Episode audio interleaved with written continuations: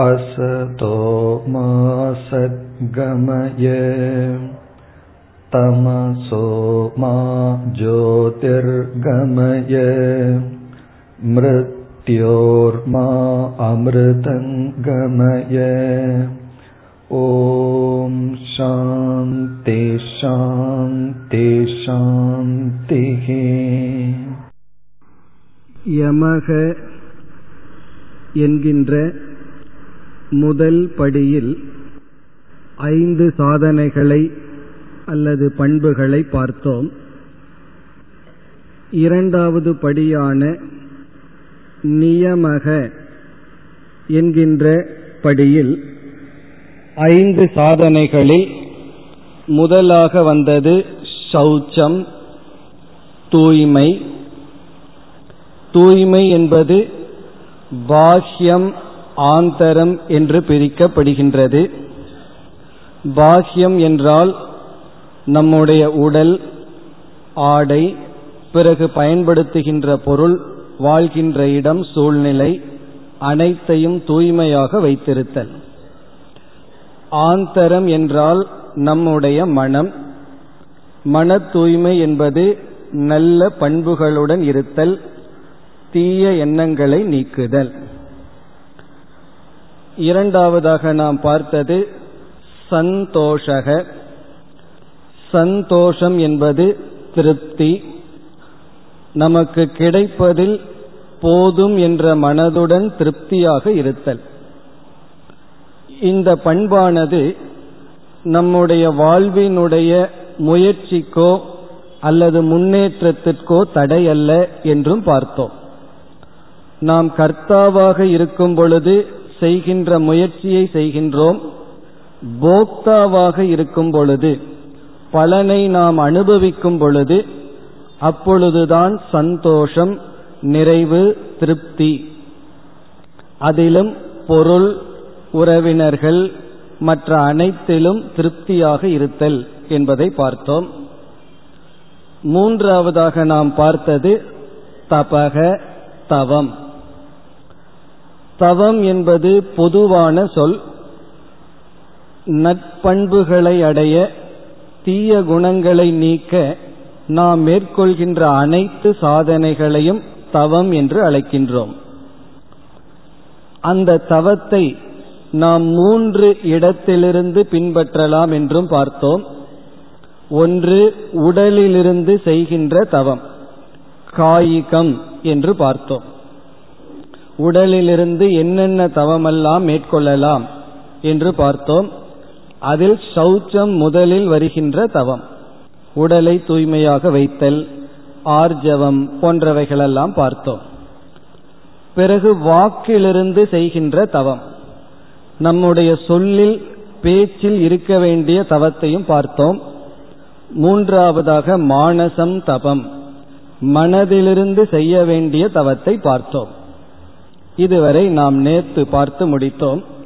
இனி மேற்கொண்டு இந்த தவத்தில் ஒரு சில கருத்துக்களை பார்க்கலாம்.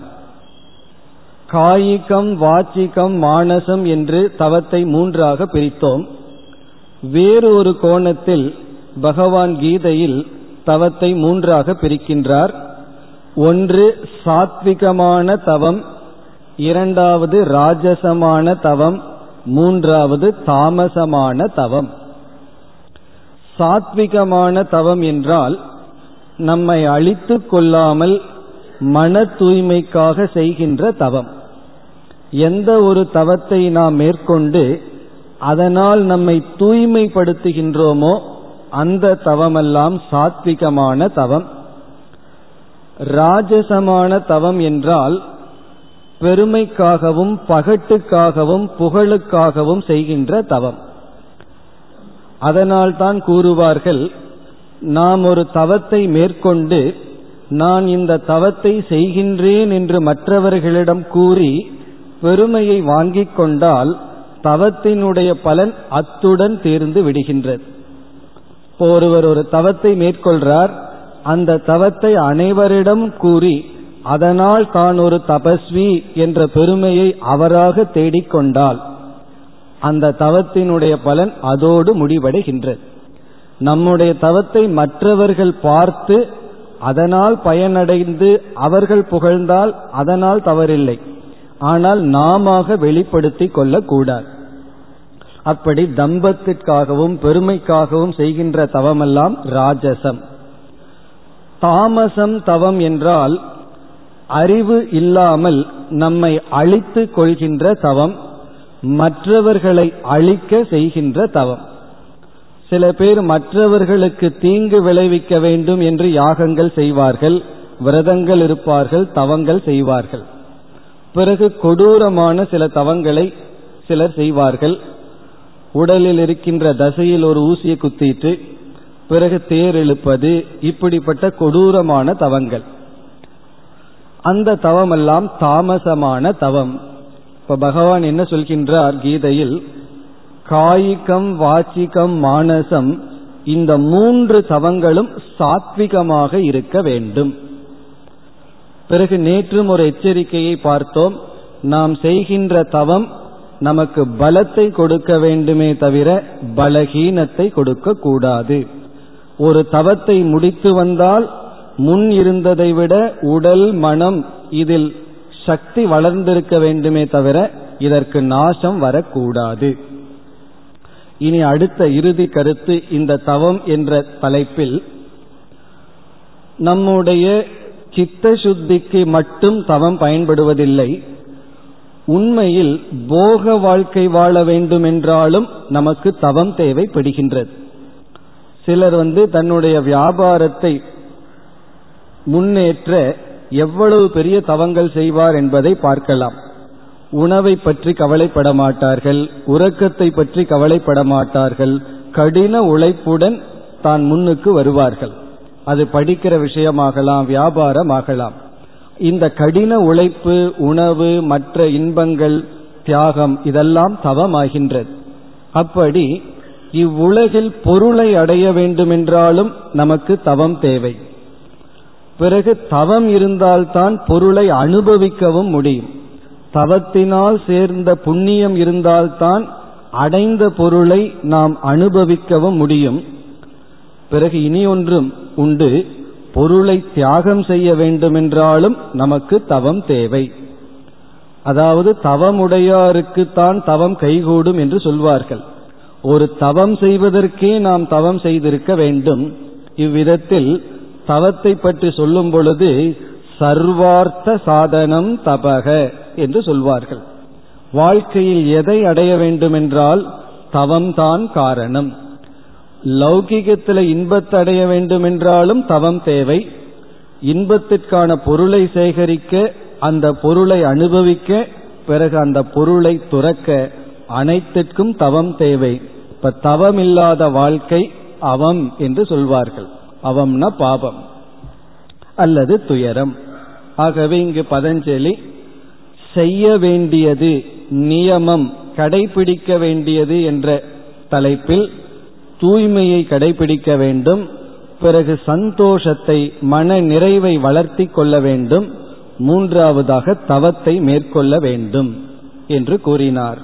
இனி அடுத்ததாக நான்காவது சாதனைக்கு செல்கின்றோம். இரண்டாவது தலைப்பில் நான்காவது சாதனை ஸ்வாத்தியாயக நான்காவது ஸ்வாத்தியாயம் ஸ்வாத்தியாயம் என்றால் சாஸ்திரம் படித்தல். நல்ல நூல்களை படித்தல். இதுவும் மிக முக்கியமான சாதனை. காரணம் நாம் மற்ற சாதனைகளை அறிவுபூர்வமாக செய்ய வேண்டும் என்றால் அறிவுபூர்வமாக என்றால் சாத்விகமான சாதனையை மேற்கொள்ள வேண்டும் என்றால். சாதனையை மேற்கொள்வதே அரிது. அப்படி சாதனைகளை மேற்கொள்பவர்களும் கூட தாமசமான ராஜசமான சாதனைகளை மேற்கொள்கிறார்கள். இப்ப அறிவுபூர்வம் என்றால் சாத்விகம். சாத்விகமான சாதனையை மேற்கொண்டால்தான் நல்ல பலன் சரியான பலன் கிடைக்கிறது. அந்த சாத்விகமான சாதனையை மேற்கொள்ள நமக்கு சுவாத்தியாயம் சாஸ்திரத்தை படித்தல். பெரியவர்களெல்லாம் எப்படிப்பட்ட சாதனையை செய்ய வேண்டும் எப்படி செய்ய வேண்டும் எந்த அளவு செய்ய வேண்டும் என்றெல்லாம் வகுத்து கொடுத்துள்ளார்கள். காரணம் அவர்கள் அவர்களுடைய வாழ்க்கையில் அடிபட்டு வாழ்க்கையினுடைய பாடத்தை அவர்கள் நூலாக கொடுத்துள்ளார்கள். அந்த நூல்களை படித்தல். அதான் சுவாத்தியாயம் என்று சொல்லப்படுகிறது. இந்த சாஸ்திரத்தை படித்தலை இரண்டாக பிரிப்பார்கள். ஒன்று சப்த கிரகணம் சப்த கிரகணம்னா அந்த நூலை படித்தல் மனநம் செய்தல். முன்னெல்லாம் பகவத்கீதை அல்லது எந்த ஒரு சாஸ்திரம் படிக்க வேண்டும் என்றாலும் எந்த டெக்ஸ்டை நம்ம படிக்கிறோமோ அதை மனப்பாடம் பண்ணினதுக்கு அப்புறம் தான் ஆசிரியரே பாடத்தை எடுப்பார். ஒருவர் வந்து இலக்கண சூத்திரம் படிக்கணும்னு விரும்பினா அதுல நாலாயிரம் சூத்திரம் இருக்கு. இன்றும் ஒரு இடத்துல அப்படி இருக்கு. அங்க போய் முதல்ல ஆறு மாசம் அந்த நாலாயிரத்தையும் மனப்பாடம் பண்ணணும். அதை ஒப்பிச்சதற்கு அப்புறம் தான் ஆசிரியர் விளக்கத்தை ஆரம்பிப்பார். அதே போல கீதை படிக்கணும்னு யாராவது விரும்பினா முதல்ல எதை படிக்க விரும்புகிறார்களோ அந்த ஸ்லோகத்தை மனப்பாடம் பண்ணணுமா. அதுக்கப்புறம் தான் கிளாஸே ஆரம்பமாகும். அப்படி ஒரு நியதை நியதியை இன்னைக்கு வச்சோம் அப்படின்னா சொல்றதுக்கும் ஆள் இருக்காது கேட்கறதுக்கும் ஆள் இருக்காது. காரணம் என்னன்னா இந்த மனப்பாடம் என்ற பழக்கம் நமக்கு ரொம்ப குறைந்து விட்டது. இப்படி சப்த கிரகணம்னா அந்த சப்தத்தை மனதில் கிரகித்து கொண்டு அதற்கு பிறகு அதுல அர்த்தத்தை படிக்க வேண்டும். இரண்டாவது அர்த்த கிரகணம். அர்த்த கிரகம்னா மீனிங் அர்த்தத்தை படித்தல். முதல்ல வந்து சப்தத்தை படித்தல். இரண்டாவது அர்த்தத்தை புரிந்து கொள்ளுதல். இந்த ரெண்டும் சேர்ந்துதான் சுவாத்தியாயம். இந்த வேதத்தை வந்து இரண்டு விதமா படிப்பார்கள். முதல்ல வந்து வேதத்தை வெறும் மனப்பாடம் மட்டும் செய்தல். அந்த மனப்பாடம்ன்றதே ஒரு பன்னெண்டு வருஷம் செய்வார்கள். அதற்கு பிறகு அர்த்தத்தை வந்து படிப்பதை பலர் செய்யாமல் எந்த மந்திரத்தை எந்த கர்மத்துல பிரயோகம் பண்றங்கிற அறிவை மட்டும் அடைந்து கொள்வார்கள் பலர். பிறகு பிரயோகம் செய்வார்கள். இதெல்லாம் கர்ம காண்டத்துக்கு சரி. அர்த்தம் நமக்கு தெரியாட்டியும் பரவாயில்ல வேகா கொஞ்சம் தெரிஞ்சா போதும். ஆனா நம்ம வேதாந்தத்திற்கு வந்தால் சப்த கிரகணத்தை காட்டிலும் அர்த்த கிரகணம் தான் முக்கியம். அந்த சப்தம் நமக்கு மனதில் பதியணுங்கிறது இருந்தா நல்லது. ஆனா நமக்கு முக்கியம் வந்து அர்த்தம். அர்த்தத்தை நாம் புரிந்து கொள்ள வேண்டும். பிறகு எதற்கு பெரியவர்களெல்லாம் அந்த சப்தத்தையும் கிரகணம் செய் என்று சொன்னார்கள் என்றால் அதுவே ஒரு விதமான மன குவியலுக்கு சாதனை ஆகின்றது நம்ம மனதை குவிக்கணும்னு சொன்னா மனப்பாடம் பண்ணி பழகுனா மனமானது குவியும். ஒரு டெக்ஸ்டை எடுத்து ஒரு நூலை எடுத்து மனப்பாடம் பண்ணும் பொழுது மன சஞ்சலம் எல்லாம் இருந்து கொண்டா பண்ண முடியாது. அப்படி மன குவியலுக்கு இதை பயன்படுத்துவார்கள். அதாவது ஒரு நூலை மனப்பாடம் செய்தல் பிறகு வந்து ஜபம் செய்வதற்காக இவைகளெல்லாம் பயன்படும். ஆனால் நமக்கு முக்கியம் வந்து பெரியோர்கள் வகுத்து கொடுத்த நூல்களை படித்தல் அர்த்தத்தை புரிந்து கொள்ளுதல். இப்ப எந்த நூல் என்ற கேள்வி வருகின்றது? நம்முடைய ஆன்மீக வாழ்க்கைக்கு எந்த நூல்களெல்லாம் முன்னேற்றத்தை கொடுக்குமோ அந்த நூல்கள். இப்ப ஆரம்ப காலத்துல எடுத்துடனே தத்துவ நூல்களுக்குள்ள போனோம்னா நம்மால படிக்க முடியாது. அதனாலதான் புராணத்திலிருந்து ஆரம்பிப்பார்கள் கதையிலிருந்து ஆரம்பிப்பார்கள். பிறகு அதற்கு அடுத்தது வந்து மகான்களினுடைய சரிதம். மகான்கள் வாழ்ந்தவர்களுடைய கதையை படிக்கும் பொழுது நமக்கு அவர்கள் செய்த தியாகம் தியாகத்தினால் அவர்கள் அடைந்த மேன்மை இவைகளெல்லாம் நம்மை உற்சாகம் செய்து நம்மை இந்த பாதைக்குள் அழைக்கும். அப்படித்தான் நம்முடைய ஆரம்பம் இருக்கும். நம்ம ஒருவர் என்ன சொல்றாருன்னு கேட்கறதுக்கு முன்னாடி அவருடைய வாழ்க்கையை தெரிஞ்சுக்கிறதுக்கு தான் ஆரம்பத்துல இன்ட்ரெஸ்ட் இருக்கு. இப்போ ஒருவர் வந்து ஒரு சாமி கிட்ட போனா நீங்கள் தத்துவ உபதேசம் பண்ணுங்கன்னு கேட்கறத விட நீங்க யாரு? ஏன் இப்படி வந்தீர்கள்? இப்படி வர்றதுக்கு என்ன காரணம்? இதுல தான் இன்ட்ரெஸ்ட் இருக்கு. காரணம் என்னன்னா அதுலேயும் அவர்கள் ஏதோ ஒன்றை தெரிந்து கொள்கிறார்கள். அப்படி ஆரம்பத்துல வாழ்க்கை. அதற்கு பிறகுதான் அவர் உபதேசிக்கின்ற உபதேசம். இப்படியெல்லாம் நமக்கு எத்தனையோ நூல்கள் இருக்கின்றது. நம்மை உயர்த்துகின்ற நூல்களுக்கு பஞ்சம் இல்லை பிறகு பஞ்சம் எங்க இருக்குன்னா நம்ம மனசுல தான் இருக்கு. அதை நாம் படிக்கிறதற்கு நாம் தயாராக இருக்க வேண்டும். அதனாலதான் இங்கு சுவாத்தியாயம் என்ற நியதியை பதஞ்சலி கொடுக்கின்றார். இந்த சுவாத்தியாயத்தில் நமக்கு என்னென்னலாம் கிடைக்கும் என்றால் முதலில் கிடைக்கின்ற பலன் வந்து நாம் மேற்கொள்ள வேண்டிய சாதனைகளை எல்லாம் நாம் படிக்கின்றோம். இப்ப நாம் என்ன பண்ணிட்டு இருக்கோம்னா சுவாத்தியாயத்தை தான் பண்ணிட்டு இருக்கோம் ஒன்னா படிக்கிறோம் இல்ல கேட்கின்றோம். இப்ப பதஞ்சலி எழுதிய இந்த நூலை நம்ம படிக்கும் பொழுது அல்லது கேட்கும் பொழுது நமக்கு என்ன தெரிகின்றது? என்னென்ன சாதனைகள் இருக்கின்றது? எந்தென்ன குணங்களையெல்லாம் அடைய வேண்டும்? என்னென்ன குணங்களை எல்லாம் நீக்க வேண்டும்? என நீக்க வேண்டிய குணங்கள் நமக்குள் இருப்பது நமக்கே தெரியவில்லை. அந்த அறிவையெல்லாம் நாம் அடைகின்றோம். அப்படி சாதன சாத்திய ஞானம் சுவாத்தியாயத்திலிருந்து கிடைக்கின்றது. நாம் மேற்கொள்ள வேண்டிய சாதனை என்ன? சாத்தியம் என்ன? பிறகு இரண்டாவதாக சுவாத்தியாயம் நல்ல நூல்களை படித்தல் என்பது ஒரு விதமான சத்சங்கமாக இருக்கின்றது. சத்சங்கம் என்றால் ஒரு மகான்களினுடைய துணை வேண்டும். எல்லா சமயத்திலும் நமக்கு பெரியவர்களுடைய துணை கிடைப்பது அரிது. அதற்கு என்ன செய்கின்றோம்? அவருடைய துணை என்பது அவர் வகுத்து கொடுத்த நூல்களை படித்தல். அவர் எதில் இருக்கார்னா அவர் அறிவு வந்து புஸ்தக வடிவில் இருக்கும். அதை நாம் படிக்கும் பொழுது அவருடன் சத்சங்கத்தை வைக்கின்றோம் அவருடன் தொடர்பு வைக்கின்றோம். அப்படி இந்த சுவாத்தியாயம் என்பது ஞானிகளினுடைய உடன் தொடர்பு வைக்க ஒரு கருவியாக இருக்கின்றது. ஆகவே இங்கு பதஞ்சலி சுவாத்தியாயத்தை கூறியுள்ளார். பிறகு வயதான காலத்திலும் நாம் நம்மிடத்தில் இருக்க வேண்டுமென்றால் இந்த படிக்கிற பழக்கத்தை வளர்த்தி கொண்டால் நாம யாரையும் தொந்தரவு பண்ணாம நாம நம்மிடத்தில் இருக்கலாம். இந்த ரீடிங் ஹேபிட்னு சொல்வார்கள். இப்பெல்லாம் சீயிங் ஹேபிட் தான் இருக்கு. டெலிவிஷன் வந்ததுக்கு அப்புறம் ரீடிங் ஹேபிட் எல்லாம் போயிருக்கு. ஆனால் அது மிக மிக முக்கியம். படித்து பழகுதல். படிக்கிறத ஒரு ஹாபியா ஹேபிட்டா வச்சுக்கணும். இந்த சுவாத்தியாயம் பல விதத்தில் நமக்கு பயனை தரும். முதல்ல எப்படிப்பட்ட சாதனையை செய்யணும்? எவ்வளவு தூரம் செய்யணும்? எப்படி செய்யணும்? என்பதெல்லாம் நம்ம கேட்பது மட்டும் இல்லாமல் படித்தல். பெரியவர்களுடைய வாழ்க்கையை படித்து நம்மை உற்சாகப்படுத்தி கொள்ளுதல். இது வந்து சுவாத்தியாயம். நல்ல நூல்களை படித்தல். அதுதான் இதனுடைய பொருள். இது நான்காவது சாதனை. இனி ஐந்தாவது சாதனைக்கு செல்லலாம். ஐந்தாவது சாதனை எதில்?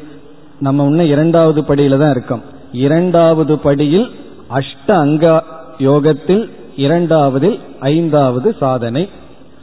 ஈஸ்வர பிரணிதானம் ஈஸ்வர பிரணிதானம் பிரணிதானம் என்றால் வழிபாடு பிரார்த்தனை. ஈஸ்வரன்னா ஈஸ்வரனை வழிபடுதல் கடவுளை வழிபடுதல் தொழுதல். இதுவும் நமக்கு முக்கியம். இப்ப இது ஏன் முக்கியம்னு சொன்னா பதஞ்சலி நமக்கு மனதை அமைதிப்படுத்த நெறிப்படுத்த சாதனைகளை சொல்றார்.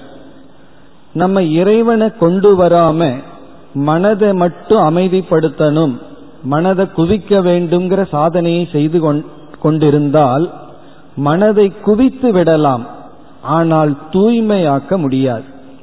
நம்ம மனதை நல்லா குவித்து விடலாம். அதனால் என்ன பெரிய சக்தியை வேண்டுமானாலும் அடைந்து விடலாம். இந்த ஈஸ்வரனை வணங்காமல் வெறும் ஒரு டெக்னிக் போல ஒரு எக்ஸசைஸ் போல மனதை மட்டும் குவித்து கொண்டிருந்தால் மன குவியல் ஏற்படும் மன தூய்மை ஏற்படாது. அதற்கு யார் உதாரணம்னா புராணங்கள்ல எல்லாம் எல்லா அசுரர்களும் ராட்சசர்களும் உதாரணம். ராவணன் செய்யாத தியானத்தையா நம்ம செய்திருப்போம். அவனுக்கு வராத மன நமக்கு வந்திருக்கும். ஆனால் மன தூய்மை அவனுக்கு கிடைக்கவில்லை. காரணம் பெரிய பெரிய ராட்சசர்கள் எல்லாம் தவம் செய்தார்கள். நம்ம எல்லாம் டெலிவிஷன்ல எல்லாம் பார்ப்போம் புஸ்தகத்திலையும் படிப்போம். ஒத்த காலில் நின்று தவம் செய்வார்கள். தவம் செய்து வந்தவுடன் என்னன்னா தவத்தினுடைய பலனை அடைஞ்சு எவ்வளவு தூரம் அவர்களை நாசப்படுத்தி கொண்டு மற்றவர்களை நாசப்படுத்தணுமோ அதில் ஈடுபடுவார்கள். காரணம் அந்த அகங்காரம். அந்த ஈகோ நான் தபஸ்வி என்பது போக வேண்டும் என்றால் அந்த அகங்காரத்துக்கு மேல் இருக்கின்ற ஒருவனை பார்க்க வேண்டும். அந்த அகங்காரத்தை நாம் சரணடைய வைக்க வேண்டும். அதற்கு ஒரே ஒரு வழி நம்ம ஈகோவுக்கு மேல ஒருத்தனை பார்க்கணும். அவன் யார் இருக்கான்னு சொன்னா ஈஸ்வரன் கடவுள் நம்மை படைத்தவர். அதனால் இங்க பதஞ்சலி வந்து நம்முடைய சாதனைகளை எல்லாம் எப்படி பேலன்ஸ் பண்றாருன்னு பார்க்கணும். அப்படியே ஒவ்வொரு சாதனையும் போய் எந்த எக்ஸ்ட்ரீமுக்கும் போகாம அப்படியே அமைதிப்படுத்தி நடுநிலைப்படுத்தி கொண்டு செல்கின்றார். நம்ம மனதை கட்டுப்படுத்தி மனதை ஒருமுகப்படுத்தி செம்மைப்படுத்துகின்ற விஷயத்தில் ஈஸ்வர பிரணிதானம் இறைவனை வழிபடுதல். இப்ப இறைவனை வழிபடுதல்ங்கிறது இன்றியமையாதது ஆகின்றது இப்ப இறைவனை வழிபடுதல்னா என்ன? என்றால் கடவுளை வழிபடுதல்னா என்ன? சாதாரண மக்கள் என்ன சொல்வார்கள்? கோயிலுக்கு போறது தேங்காய் ஒன்று எடுத்துட்டு போறது பழத்தை ஒன்று எடுத்துட்டு போய் உடைச்சு ஒரு அர்ச்சனை பண்ணிட்டு பாதி தேங்காய் அந்த அங்கேயே சாப்பிட்டு வர்றதுதான். அதுதான பூஜை. நான் இதை டெய்லியும் பண்றேனே என்று சொல்வார்கள். இதுல நம்ம தவறுன்னு சொல்லவில்லை. இதுல எது தவறுன்னு சொன்னா கோயில்ல போய் தேங்காய் சாப்பிட்றது தான் பூஜைன்னு நினைக்கிறது தான் தவறு. இங்கு வழிபாடு ஈஸ்வர பிரணிதானம் என்பது தேங்காயை உடைக்கிறத விட தேங்காய்ங்கிறது நம்முடைய அகங்காரம். அந்த அகங்காரத்தை உடைக்க வேண்டும். இப்ப இறைவனை வழிபடுதல் என்பது கோவிலுக்கு போய் வழிபடுவது ஒரு விதமான நல்ல வழிபாடு. ஆனா இந்த இடத்தில் அதற்கு சற்று மேலான வழிபாடு இருக்கின்றது. அது என்ன வழிபாடு என்றால் ஒவ்வொரு நாளும் ஒரு குறிப்பிட்ட நாள் கோயிலுக்கு போறதை விடுத்து ஒவ்வொரு நாளும் காலையில் இந்த உலகத்திற்குள் செல்வதற்கு முன் ஒரு குறைந்தது ஐந்து அல்லது பத்து நிமிடம் அதுவே ரொம்ப அதிகம் சொன்ன இரண்டு நிமிடம். அதுவும் முடியாதுன்னா அட்லீஸ்ட் ஒரு நிமிடம் நாம இறைவனுக்குன்னு வீட்டில் ஒரு இடத்த வச்சிருப்போம். பகவானுக்குன்னு இருக்கிற ஒரு சாமி அறை இருக்கும். அட்லீஸ்ட் ஸ்டெப் ஏறும்போதாவது அந்த கார்னர்ல அது இருக்கும். பகவான போட்டோவை போட்டு வச்சிருப்போம். அந்த இடத்தில் நின்று வழி பிரார்த்தனை செய்தல் வேண்டுதல் விடுத்தல். ஒரு பைசாம் கூட அதுக்கு செலவு கிடையாது. ஆனா காலத்தை தான் செலவிடணும். சில நிமிடங்கள் இருந்து அந்த பிரார்த்தனையுடன் நம்முடைய வாழ்க்கை துவங்க வேண்டும். அந்த பிரார்த்தனை தான் இங்கு வழிபாடு ஈஸ்வர பிரணிதானம் என்று சொல்லப்படுகிறது. இந்த பிரார்த்தனையில பிரதானம் வந்து முக்கியம் வந்து என்னவென்றால் இறைவனிடத்தில் நாம் வழிபாடு செய்தல் இறைவனை வழிபடுதல்.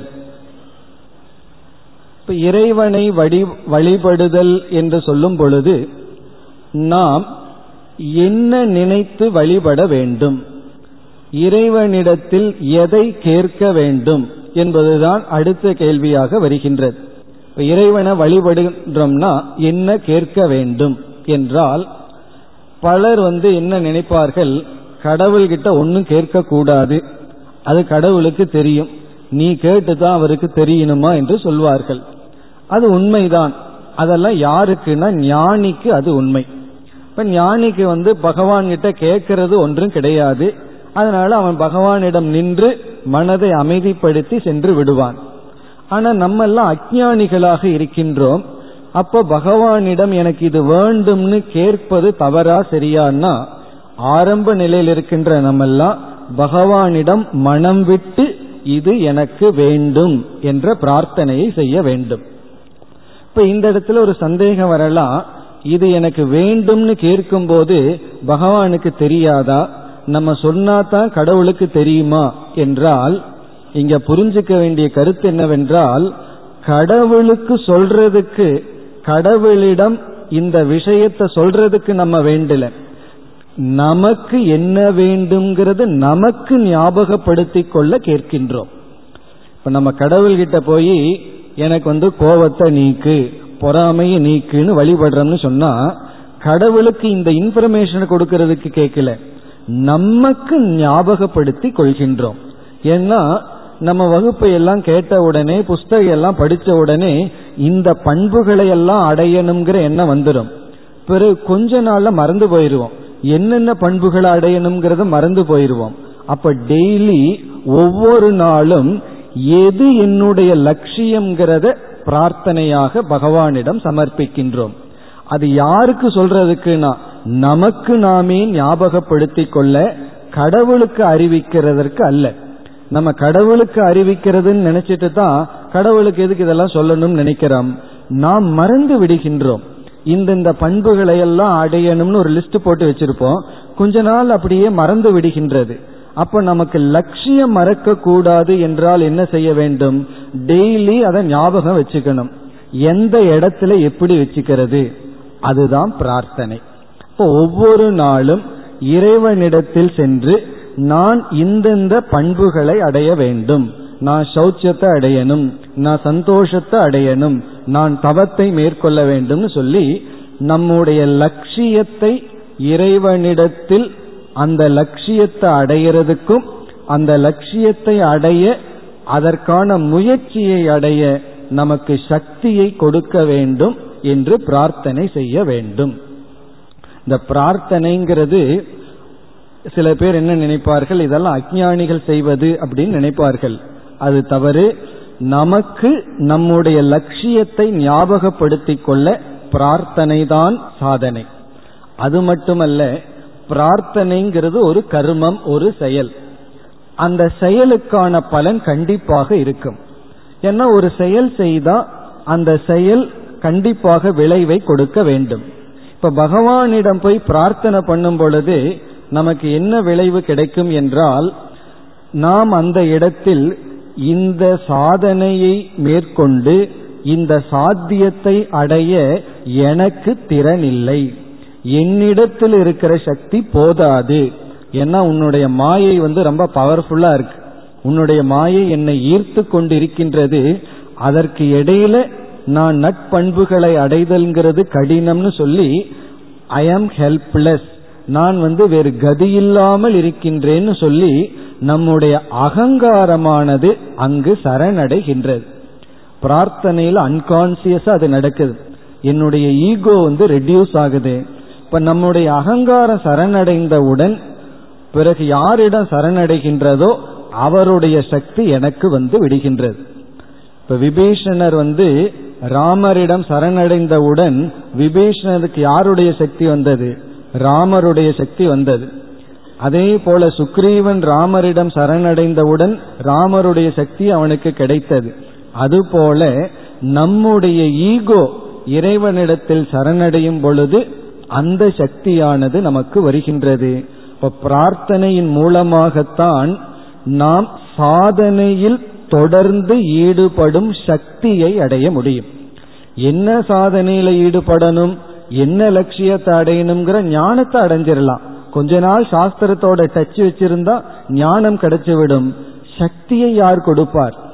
அந்த சாதனையில தொடர்ந்து ஈடுபடும் சக்தியை எப்படி அடைவது?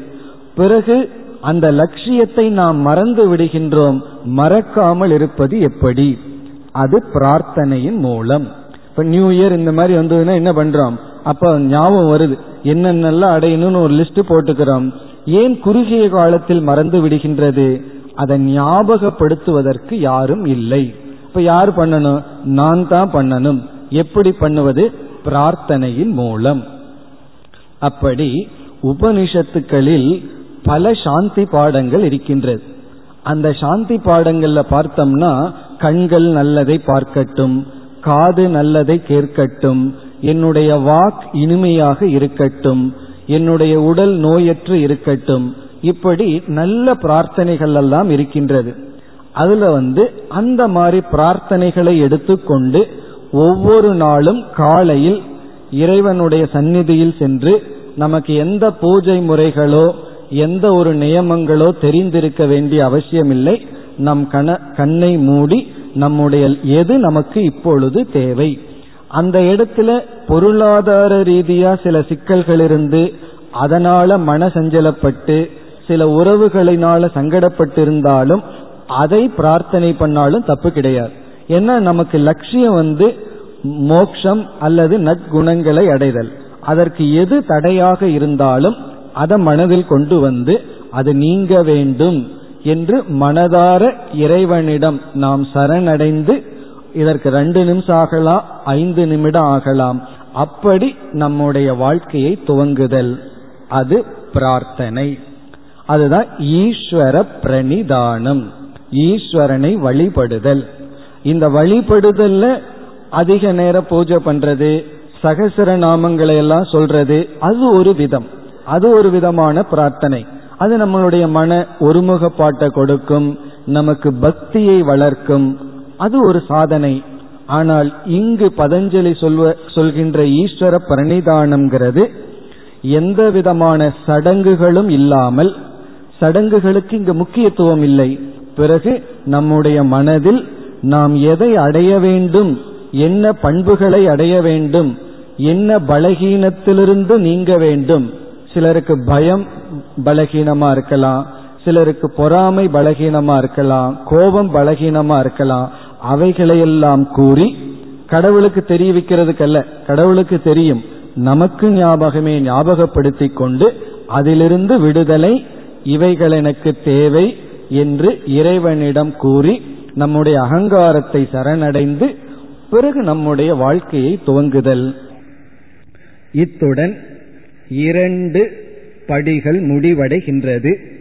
இந்த இரண்டு படிகளில் நம்ம பத்து பண்புகளை பார்த்திருக்கின்றோம். பத்து பண்புகளுக்குள்ள மைய கருத்தை பார்க்கறதுக்கு தான் நமக்கு காலம் கிடைத்தது. ஆனா அதுவே நமக்கு போதுமானது.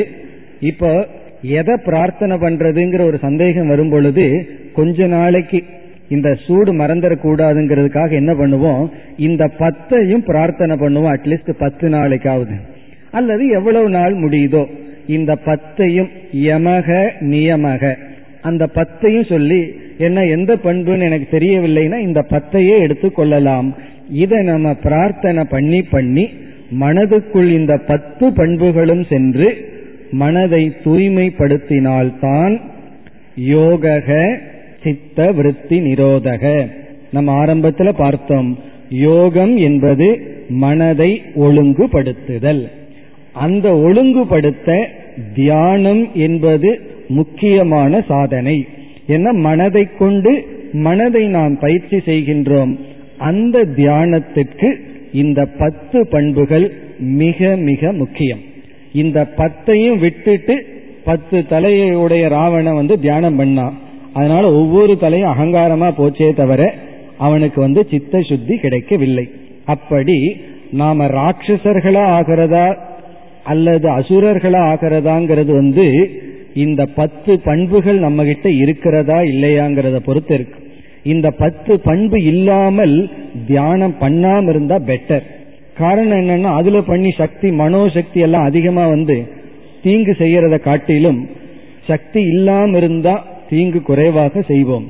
ஆனா இந்த பத்து பண்பு வந்து விட்டால் தியானம் தொடர்ந்து வரும். தியானம் நம்ம கிட்ட வந்து கேட்டுட்டு இருக்கும் நான் வர்றேன் உன்னிடத்தில் என்று சொல்லும். அப்படி இந்த பத்து பண்புகளை முதல் படியாக பதஞ்சலி வைத்துள்ளார்.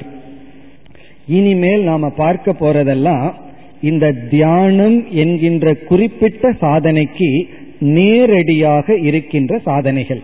இதுல முக்கியம் வந்து இந்த பத்து தான். அதனாலதான் இந்த பத்துக்காக நமக்கு கிடைச்ச காலத்திலேயே அதிக காலத்தை எடுத்துக்கொண்டோம்.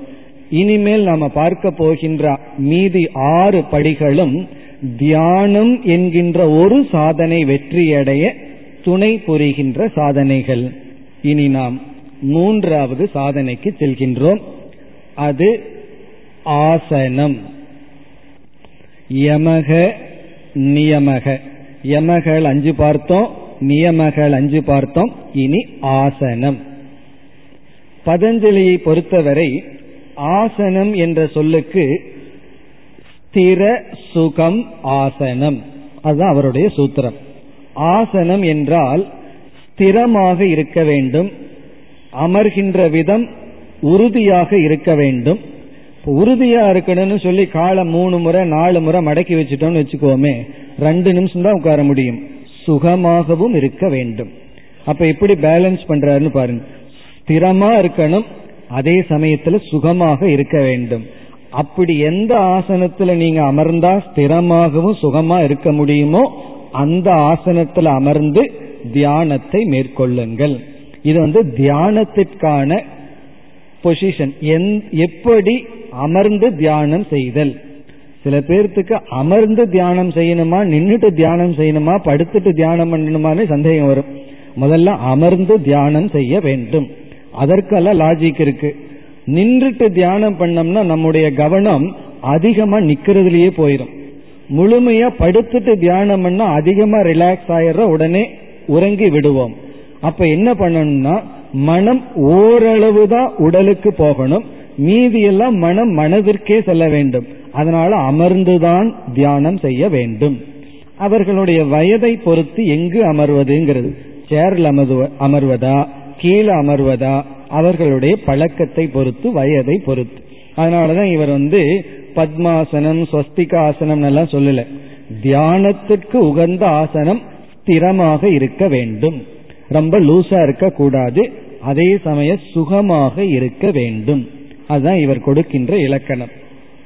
நம்ம தியானம் செய்யும் பொழுது நாம் அமர்கின்ற முறை ஸ்திரமாக சுகமாக இருக்க வேண்டும். கீதையில பகவான் என்ன சொல்கின்றார்? நாம அமர்கின்ற சீட் இருக்கே ஸ்தலம் அந்த ஆசனத்தை பற்றியும் பேசுகின்றார். ஆசனம்ங்கிறதுக்கு ரெண்டு அர்த்தம் இருக்கு. ஒன்று உடல் அமர்கின்ற அமைப்பு. இனி ஒன்று நாம எதன் மீது அமர்கின்றோம் அதுவும் ஆசனம்னு பேர். அந்த ஆசனமும் கடினமா இருக்கக்கூடாது மிக மென்மையாகவும் இருக்கக்கூடாது. பாறாங்கல்லையும் உட்காரக்கூடாது யூஃபாம் பெட்லையும் உட்கார்ந்து தியானம் பண்ணக்கூடாது.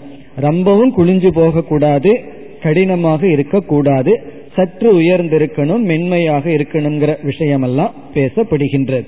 இப்ப ஆசனம்ங்கிற இடத்துல தியானத்துக்கு என்று சம்பந்தப்படுத்தினால் நாம் அமர்கின்ற இருக்கை எப்படி இருக்கணும் அது மேடு பள்ளமா இருக்கக்கூடாதுங்கிற நியதி எல்லாம் பிறகு வந்து அமர்கின்ற முறை அது எப்படி இருந்தாலும் தவறில்லை.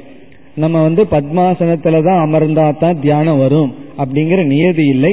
ஏன்னா இந்த யோகத்துக்கு அத்தாரிட்டியார்னா பதஞ்சலி. அவரே சொல்லும் பொழுது என்ன சொல்றார்? ஒழுங்கா ஸ்திரமா சுகமா இருந்தா போதும்னு சொல்கின்றார். இதுதான் அவருடைய இந்த இடத்தில் கருத்து. பிறகு ஆசனம்ங்கிறதுக்கு நம்ம சாதாரண வாழ்க்கையில இனியொரு பொருளும் உண்டு. அது வந்து யோகாசனங்கள் அப்படின்னு சொல்வது. உடற்பயிற்சிகள் இப்ப உடலை ஆரோக்கியமா வச்சிருக்கிறதுக்கு எத்தனையோ ஆசனங்கள் எல்லாம் இருக்கின்றது. அந்த ஆசனத்தையும் நாம் எடுத்துக்கொள்ள வேண்டும். அது வந்து தியானத்திற்கல்ல உடல் ஆரோக்கியத்திற்காக இப்ப இதுல என்னென்ன ஆசனங்கள் என்னங்கிறதெல்லாம் பலருக்கு தெரியும். அதுவும் இல்லாம அதை நம்ம இங்க பயிற்சி பண்ணி காட்ட வேண்டிய அவசியமும் இல்லை. ஆனா இங்க சில எச்சரிக்கை தான் கொடுக்க வேண்டியது இருக்கு. எச்சரிக்கை என்னவென்றால் நாம வந்து எந்த ஒரு ஆசனத்தையும் ஆசிரியரிடமிருந்து தான் பயிற்சி எடுத்துக்கொள்ள வேண்டும்.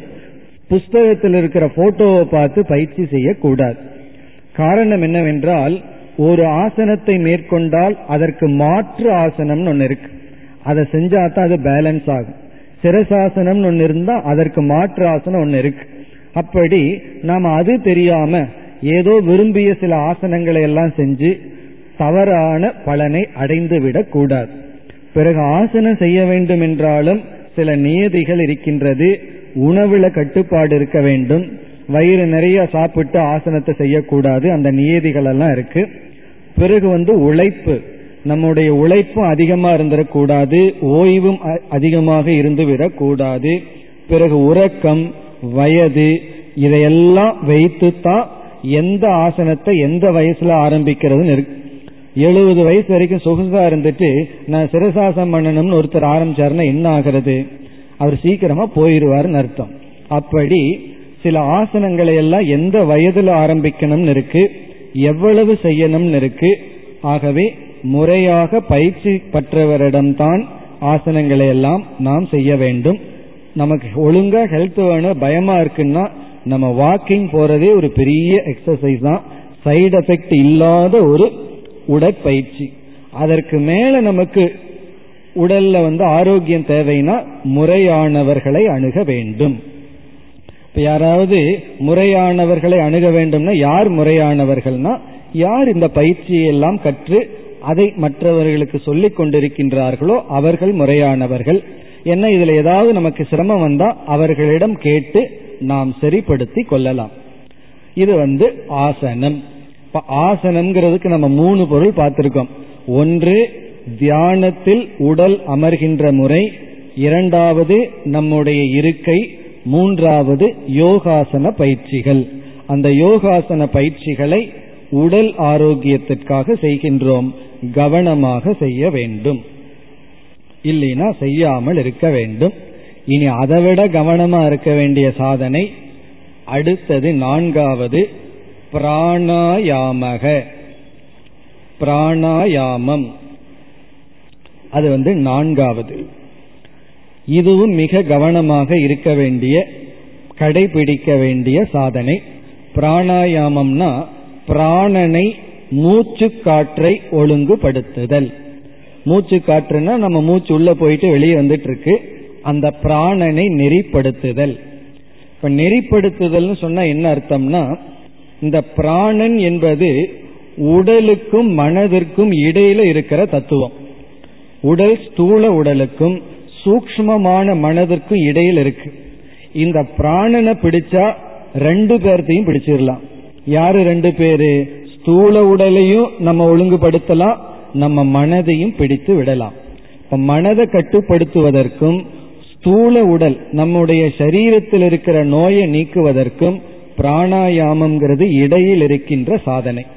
இந்த பிராணனை ஒழுங்குபடுத்துதல் இதுவும் மிக மிக கவனமாக செய்ய வேண்டிய ஒரு சாதனை. நம்ம சில பேர் பிராணாயாமத்தை சொல்லி கொடுத்த உடனே ஓவர் இன்ட்ரெஸ்ட் வந்துடும் அதிகமாக முறை கெட்டு செய்வார்கள். அதனால வர்ற டேஞ்சர் வந்து மிக மிக அதிகமானது. தூக்கமின்மை வந்துடும் பசி போயிரும் பிறகு புத்தியே அவர்களுக்கு கெட்டு விட்டாலும் வரும். சில சமயங்கள்ல பைத்தியமே பிடிக்கலாம். இதெல்லாம் எதற்கு எச்சரிக்கைனா முறையானவர்களிடம் முறையாக செய்ய வேண்டும்.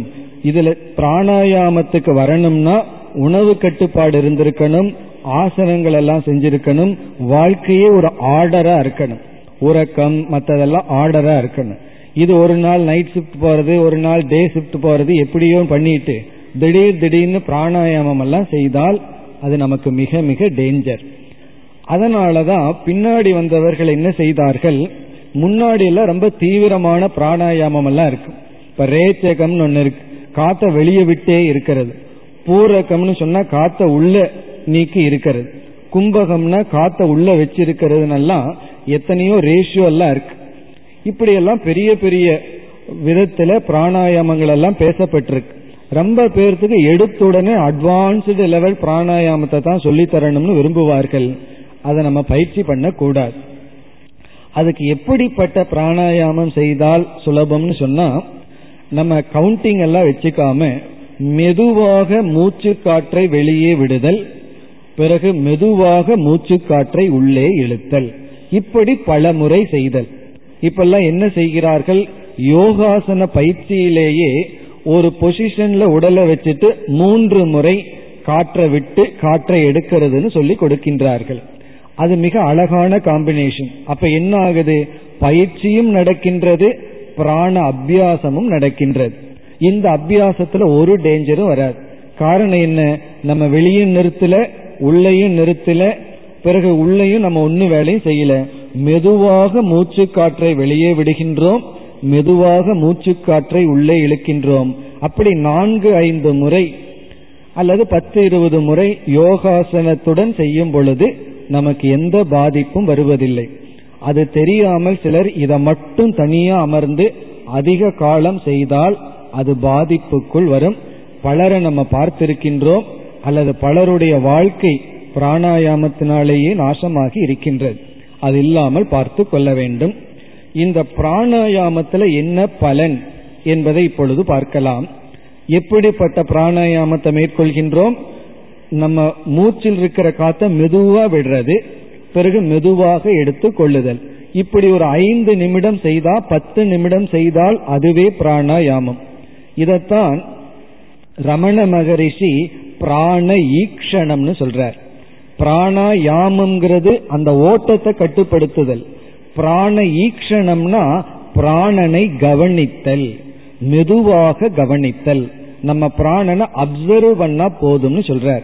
மெதுவா பிராணன ஓட்டத்தை பார்க்கறது பிறகு மெதுவாக எடுத்தல். இதுவே ஒரு பயிற்சி தான். ஒரு பத்து முறை அல்லது இருபது முறை மெதுவா பிரீத் பண்றதே ஒரு பிராணாயாமம். மிக எளிமையான நிலையில் இருக்கின்ற சைடு எஃபெக்ட் அதிகமா இல்லாத பிராணாயாமம். இதற்கு நம்ம தயாரோட தான் பண்ணணும். இதற்கு வந்து வயிறு காலியா இருக்கணும்.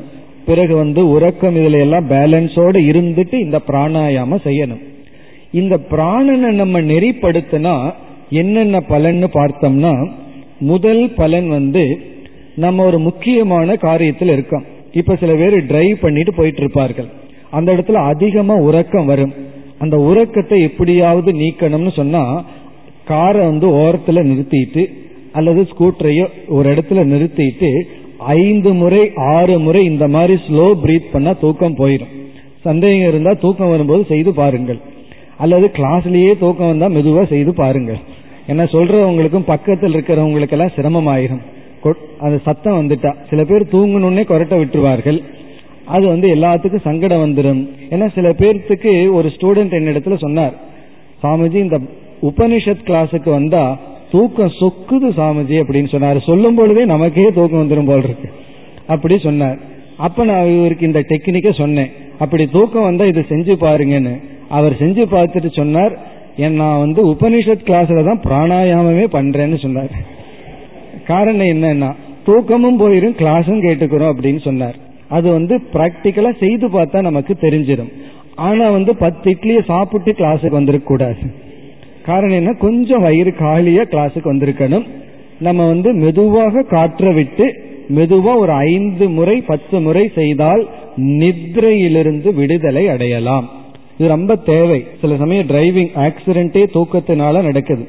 அப்படி தற்காலிகமா தூக்கத்தை நீக்க பிராணாயாமம் பயன்படும். பிறகு வந்து சில பேர் ரொம்ப சோம்பலாவே இருப்பார்கள். நம்ம இடத்துல வந்து சொல்வார்கள் நான் ரொம்ப சோம்பேறியா இருக்கேன். எதையுமே பிரிஸ்கா செய்ய மாட்டேங்கிறேன். என்னுடைய வியாபாரத்துல நான் ரொம்ப பிரிஸ்கா செஞ்சு பழகணும்னா அந்த சோம்பலை பிராணாயாமம் நீக்கும். ஒழுங்கா இந்த பிராண பயிற்சி செய்து கொண்டிருந்தால் நமக்கு சுறுசுறுப்பு வரும். ரொம்ப பேர்த்துக்கு அந்த சோம்பேறித்தனம்ங்கிறது இருக்கு. அதை நாம் வந்து பிராணாயாமத்தில் நீக்கலாம். மூன்றாவது வந்து பிராணாயாம பயிற்சி பசியை வளர்க்கும். இது யாருக்குன்னா பசி வராதவங்களுக்கு தான்.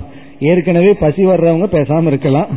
பசி வராதவர்களுக்கு சில பேர்த்துக்கு பசிக்கவே பசிக்காது.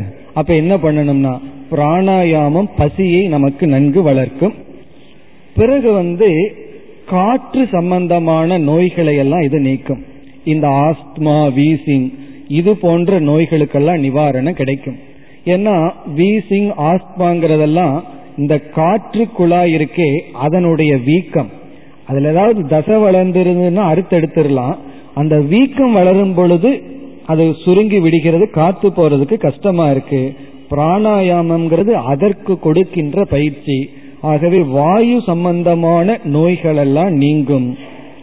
இதெல்லாம் உடல் ரீதியாக பிராணாயாமத்தினுடைய பலன். உடல் ரீதியாக இந்த பலன் இருக்கு. பிறகு மனோ ரீதியாக பார்த்தால் விக்ஷேப நிவத்திகி மனதில் இருக்கிற சஞ்சலமானது நீங்கும். அதுவும் உங்களுக்கு சந்தேகம் இருந்தால் சந்தேகம் இருந்தால்ங்கிறதல்ல மனது எப்போ சஞ்சலப்படுதோ அப்ப பிராணனை மட்டும் கவனித்து பாருங்கள் நம்மை எறியாமல் மனது அமைதியை அடையும். இப்ப பிராணனை கவனிக்கும் பொழுதே மனது அமைதி அடையும். அப்படி ரொம்ப சஞ்சலம் இருக்கும் பொழுது பிராண பிராணாயாமம் செய்தால் மன சஞ்சலம் நீங்கும். பிறகு இறுதியாக மிக முக்கியமான பலன் நமக்கு பொறுமை வளரும். எல்லா இடத்திலையும் நம்முடைய தோல்விக்கு காரணம் பொறுமையின்மை. பல இடங்கள்ல வாழ்க்கையில வெற்றி அடையணும்னா பல பேர்த்துக்காக நம்ம காத்துட்டு இருக்கணும் இந்த வெயிட் பண்றது இருக்கே அது ஒரு பெரிய தவம். அப்ப என்ன பண்ணலாம்னா வயிறு பாதி காலியா இருந்ததுன்னா பேசாம பிராணாயாமம் பண்ணிட்டு இருந்தா டைம் போயிடும் நம்ம பொறுமையாக இருந்து பழகுவோம். இது மனதுக்கு இருக்கின்ற குணம். இப்படி பிராணாயாமத்திற்கு பல பலன்கள் இருக்கின்றது. ஆனா எப்படிப்பட்ட பிராணாயாமம்? அதை கவனத்தில் வச்சுக்கணும். இந்த எண்ணிக்கையெல்லாம் வச்சுட்டு வெளியே இத்தனை நிமிஷம் உள்ள இத்தனைங்கிறதெல்லாம் வேண்டாம். மெதுவாக மூச்சை முழுமையாக விட்டு மெதுவாக மூச்சை எழு எடுத்தல். இதை செய்யறதுக்கே சில தகுதிகள் வேண்டும். அதாவது மற்றதெல்லாம் மாடரேட்டா இருக்கணும். உணவு உறக்கம் செயல் அதையெல்லாம் ஒழுங்குபடுத்தி பிறகு இந்த பிராணாயாமத்தை மேற்கொண்டால் நம்ம மனதையும் பிடிக்கலாம் பிறகு வந்து உடலையும் பிடிக்கலாம். அப்படின்னு என்ன அர்த்தம்? உடலுக்கும் மனதிற்கும் இது உதவி செய்யும். இது வந்து நான்காவது சாதனை. இனி ஐந்தாவது சாதனைக்கு செல்லலாம். ஐந்தாவது பிரத்யாகாரம். பிரத்யாகாரம் என்றால் இந்திரிய ஒழுக்கம். மெய் வாய் கண் மூக்கு செவி என்கின்ற ஐந்து அறிவை கொடுக்கின்ற இந்திரியங்கள். பிறகு கை கால்கள் பேச்சு முதலிய செயலை செய்கின்ற இந்திரியங்கள் இதனை ஒழுங்குபடுத்துதல். இப்ப பதஞ்சலி எப்படி அப்படியே உள்ள போயிட்டு இருக்காருன்னு நம்ம பார்க்கலாம். முதல்ல வந்து செயல் அளவுல சொன்னார். அஹிம்சை சத்தியம் அப்படியெல்லாம் சொல்லிட்டு வந்தார். பிறகு வந்து ஆசனத்தை பத்தி சொன்னார் உடல். பிறகு அப்படியே உள்ள போனார் பிராணன். பிராணனுக்கு உள்ளே இருப்பது என்னன்னா இந்திரியங்கள். அப்ப அந்த இந்திரியங்களை பற்றி கூறுகின்றார் பிரத்யாகாரக. பிரத்யாகாரம். பதஞ்சலியினுடைய வார்த்தையில பிரத்யாகாரம் வேதாந்தத்தினுடைய வார்த்தையில இதற்கு பெயர் தமக. தமம். தமம் என்று சொன்னாலும் பிரத்யாகாரம் என்று சொன்னாலும் ஒரே பொருள். சமம்னு சொன்னா மனக்கட்டுப்பாடு. தமம்னு சொன்னா இந்திரிய கட்டுப்பாடு இந்திரியத்தை கட்டுப்பாடுடன் வைத்திருத்தல். இதுவும் நமக்கு தியானத்துக்கு ரொம்ப முக்கியம். காரணம் நம்ம மனதுக்குள்ள எப்படிப்பட்ட பொருள்களை கொடுக்கிறோமோ அந்த பொருள்கள் தான் மனதுக்குள்ள வந்துட்டு இருக்கும் இப்ப தியானம் பண்றதுக்கு முன்னாடி ஒரு திரைப்படத்தையோ ஒரு சீரியலையோ பார்த்துட்டு உடனே போய் தியானம் பண்ணுங்க. உங்களுக்கு தெரியும் அதுல யார் வருவார்கள்னு சொல்லி. காரணம் என்ன? இந்திரியங்கள் வழியா உடனடியா ஒரு விஷயத்தை கொடுத்துட்டு அப்படியே கண்ண மூடுன எது வரும்னா அந்த விஷயம்தான் மேல வரும். அதனாலதான் தியானத்துக்கு காலை நேரத்தை அவர்கள் தேர்ந்தெடுத்தார்கள். ஏன்னா இன்று காலையிலிருந்து மாலை வரை பார்த்த விஷயங்கள் எல்லாம் கொஞ்சம் உள்ள தள்ளப்பட்டு உறங்கி எழுந்திருக்கின்றோம். புதிய விஷயங்களை எல்லாம் உள்ள கொடுக்கல. இப்ப மனது அந்த நேரத்தில் ஓரளவுக்கு தூய்மையா இருக்கு. கண்ணை மூடணும்னு சொன்னா உடனடியா பார்த்த விஷயங்கள் அப்ப இல்ல. பார்த்து ஏழு எட்டு மணி நேரம் ஆகுது. அப்ப தியானத்துக்கு உதவியாக இருக்கும் அதனால இந்திரியங்கள் வழியாக கண் காது முதலியவைகள் வழியாக மனதிற்கு நல்ல உணவை கொடுத்தல் நல்ல விஷயங்களை கொடுத்தல் இந்திரியத்தை அமைதிப்படுத்தி இருத்தல் இந்திரிய ஒழுக்கம். அதாவது நம்ம மனது வந்து சஞ்சலப்படும் பொழுது இந்திரியத்தினுடைய சஞ்சலத்தை பார்க்கலாம். சில பேருடைய மனது சஞ்சலமா இருந்தா அவர்களுடைய கண்ணை பார்த்தா தெரியும். அங்க பார்க்கும் இங்க பார்க்கும். தலைய பார்த்தா அங்க பார்க்கும் இங்க பார்க்கும். பிறகு வந்து கை சும்மா இருக்காது. பஸ் டிக்கெட் எடுத்து கழிச்சிட்டு இருக்கும். இப்படி இந்த இந்திரியங்கள் வந்து மனது சஞ்சலப்பட்டா இந்திரியங்கள் சஞ்சலமா இருக்கும். இந்திரியத்தை அமைதிப்படுத்தினாவே மனதும் அமைதி அடைந்து விடும். கண்ணை நம்ம மூடி கையை அமைதியா வைத்து காதை என்ன பண்றதுன்னா ஒன்னு கேட்காத இடத்துல நம்ம போய் அமர்ந்து வச்சோம்னா அப்ப மனதும் அப்படியே அமைதிக்கு வரும். எப்படி பிராணனை வந்து கட்டுப்படுத்தினா மனது அமைதியாகுதோ அதை விட மனதுக்கு அருகில் இருப்பது இந்திரியங்கள். அந்த இந்திரியங்களை நல்ல விஷயத்தில் மட்டும் செலுத்துதல். இப்போ இந்திரியத்தை நம்ம மூன்று விஷயத்துக்கு பயன்படுத்தலாம். நம்முடைய ஐந்து புலன்களை பிறகு கர்மேந்திரியங்களை எல்லாம் மூன்று இடத்துல பயன்படுத்தலாம். ஒன்று வந்து டிரான்சாக்சன் விவகாரத்திற்காக. நம்ம வாழணும்னு சொன்னா கண்ணை பயன்படுத்தி ஆகணும் காதை பயன்படுத்தி ஆகணும். பொண்ணை பார்க்கணும்னா பார்த்தா தான் நம்ம நடந்து போக முடியும். அப்ப டிரான்சாக்சனுக்காக பயன்படுத்துதல். நம்ம கார்ல போயிட்டு இருக்கோம் என்ன டிரைவ் பண்ணிட்டு போறோம் அப்ப நம்ம முன்னாடி பார்த்து போறோம். கண்ணை எதுக்கு பயன்படுத்துறோம்? விவகாரத்திற்கு பயன்படுத்துகின்றோம். இரண்டாவது வந்து போகார்த்தம் இன்பத்துக்காக. டெலிவிஷன் பார்க்கறது எதற்குன்னு சொன்னா அது வந்து விவகாரத்துக்காக பார்க்கிறோம். இன்பத்திற்காக மகிழ்ச்சிக்காக பார்க்கின்றோம். அப்படி ஒரு இந்திரியத்தை நாம் இன்பத்திற்காக பயன்படுத்தலாம். நம்முடைய டே டு டே லைஃப் வாழ்க்கைக்காக பயன்படுத்தலாம். பிறகு மூன்றாவது ஸ்ரேயஸ் நன்மைக்காக. இந்திரியத்தை நம்ம நன்மைக்காக பயன்படுத்துதல். காது இருக்கு அந்த காதை வந்து விவகாரத்துக்கு பயன்படுத்துறோம். பிறகு வந்து மியூசிக்கை கேட்கறதுக்கு பயன்படுத்துறோம். அல்லது சாஸ்திரம் கேட்கறதுக்கும் பயன்படுத்துகின்றோம். சாஸ்திரமே என்ன சொல்லுது? ஸ்ரோத்ரஸ்ய பூஷணம் சாஸ்திரம். காதுக்கு அணிகலன் சாஸ்திரம் அப்படின்னு சொல்லி காதுக்கு அணிகலன் என்னன்னா சாஸ்திரம் கேட்டல். இவ்விதத்தில் நம்முடைய புலன்களை மூன்று ஏரியாவில் பயன்படுத்தணும். இதுல வந்து விவகாரத்துக்கு பயன்படுத்துறதுல பயன்படுத்தித்தான் ஆகணும். அதுல நம்ம ஒன்றும் செய்ய முடியாது. அதுல பயன்படுத்தாம இருத்தல் தான் தவறு. பிறகு அடுத்தது வந்து போகம் யோகம் ஸ்ரேயஸ் பிரேயஸ்னு ரெண்டு இருக்கு. இதுல என்னன்னு சொன்னா ஒன்றுக்கு பயன்படுத்தும் பொழுது அது மற்றதற்கு ஒழுங்காக பயன்பட வராது. இப்ப வந்து காதை வச்சு இன்பத்துக்கே கேட்டுட்டு இருந்தோம்னா காதுக்கே டயர்ட் ஆயிடும். நல்லதை கேட்கறதுக்கு அது ரெடியா இருக்காது. கண்ணிலையும் அப்படித்தான் மற்ற இந்திரியங்களையும் அப்படித்தான். போகத்துக்காக அதிகம் பயன்படுத்தும் பொழுது அது நன்மைக்காக பயன்படுவதில்லை. கீதை வகுப்புக்கு ஒரு வயதான ஒருவர் வந்தார். அவர் வந்து முதல் அத்தியாயத்திலிருந்து ஆறாவது அத்தியாயம் வரைக்கும் வந்தார். வரும்பொழுதே அவருக்கு வந்து காது வந்து சரியில்லை இயரிங் எய்டெல்லாம் வச்சிருந்தார். பிறகு அந்த ஸ்டேஜில் வந்து அவரால் ஒன்றுமே கேட்க முடியாம போயிடுது. பிறகு வந்து அவரின் இடத்தில் கண்ணீர் விட்டு சொன்னார் அதாவது அவர் தான் பேச முடியும் நான் பேசி ஒரு பிரயோஜனம் இல்லை. அதனால வந்த உடனே சொல்லிட்டாரு நீங்க பேசாதீங்க பேசினா ஒரு பிரயோஜனம் இல்லை எனக்கு ஒன்றும் கேட்காது நான் சொல்றத சொல்லிட்டு போறேன்னு சொல்லிட்டு போனார். அவர் நமக்கு பாடம் கொடுத்துட்டு போனார். என்னவென்றால் இந்த காதை வந்து நான் எதற்கோ பயன்படுத்தினேன். இப்ப வந்து சாஸ்திரத்தை கேட்கணுங்கிற வேர்க்கை ஆசை வந்திருக்கு. ஆனா காது இல்லை. என்னதான் படிச்சாலும் கேட்கறது போல் இருக்காது. இப்ப இந்த காதினுடைய மகிமையை காதை இழந்த பொழுதுதான் உணர்ந்தேன் என்று சொல்லி அவர் வந்து கண்ணீர் விட்டார். ஆறாவது அத்தியாயத்துக்கு மேல தொடர முடியவில்லையே என்று சொல்லிவிட்டு சென்றார். அப்ப அவர் என்ன சொல்றாருன்னா நன்மைக்கு இந்திரியத்தை பயன்படுத்த நான் தவறி விட்டேன். அப்படி தவறக்கூடாதுங்கிறதுக்கு இங்கு பதஞ்சலி சொல்றார் பிரத்யாகாரக இந்திரியத்தை ஒழுங்குபடுத்தி நல்ல விஷயத்திற்கு பயன்படுத்துதல். இத்துடன் நம்ம ஐந்து படிகளை பார்த்துள்ளோம். மற்ற மூன்று படிகள் இருக்கின்றது. நாளை பார்த்து நிறைவு செய்வோம்.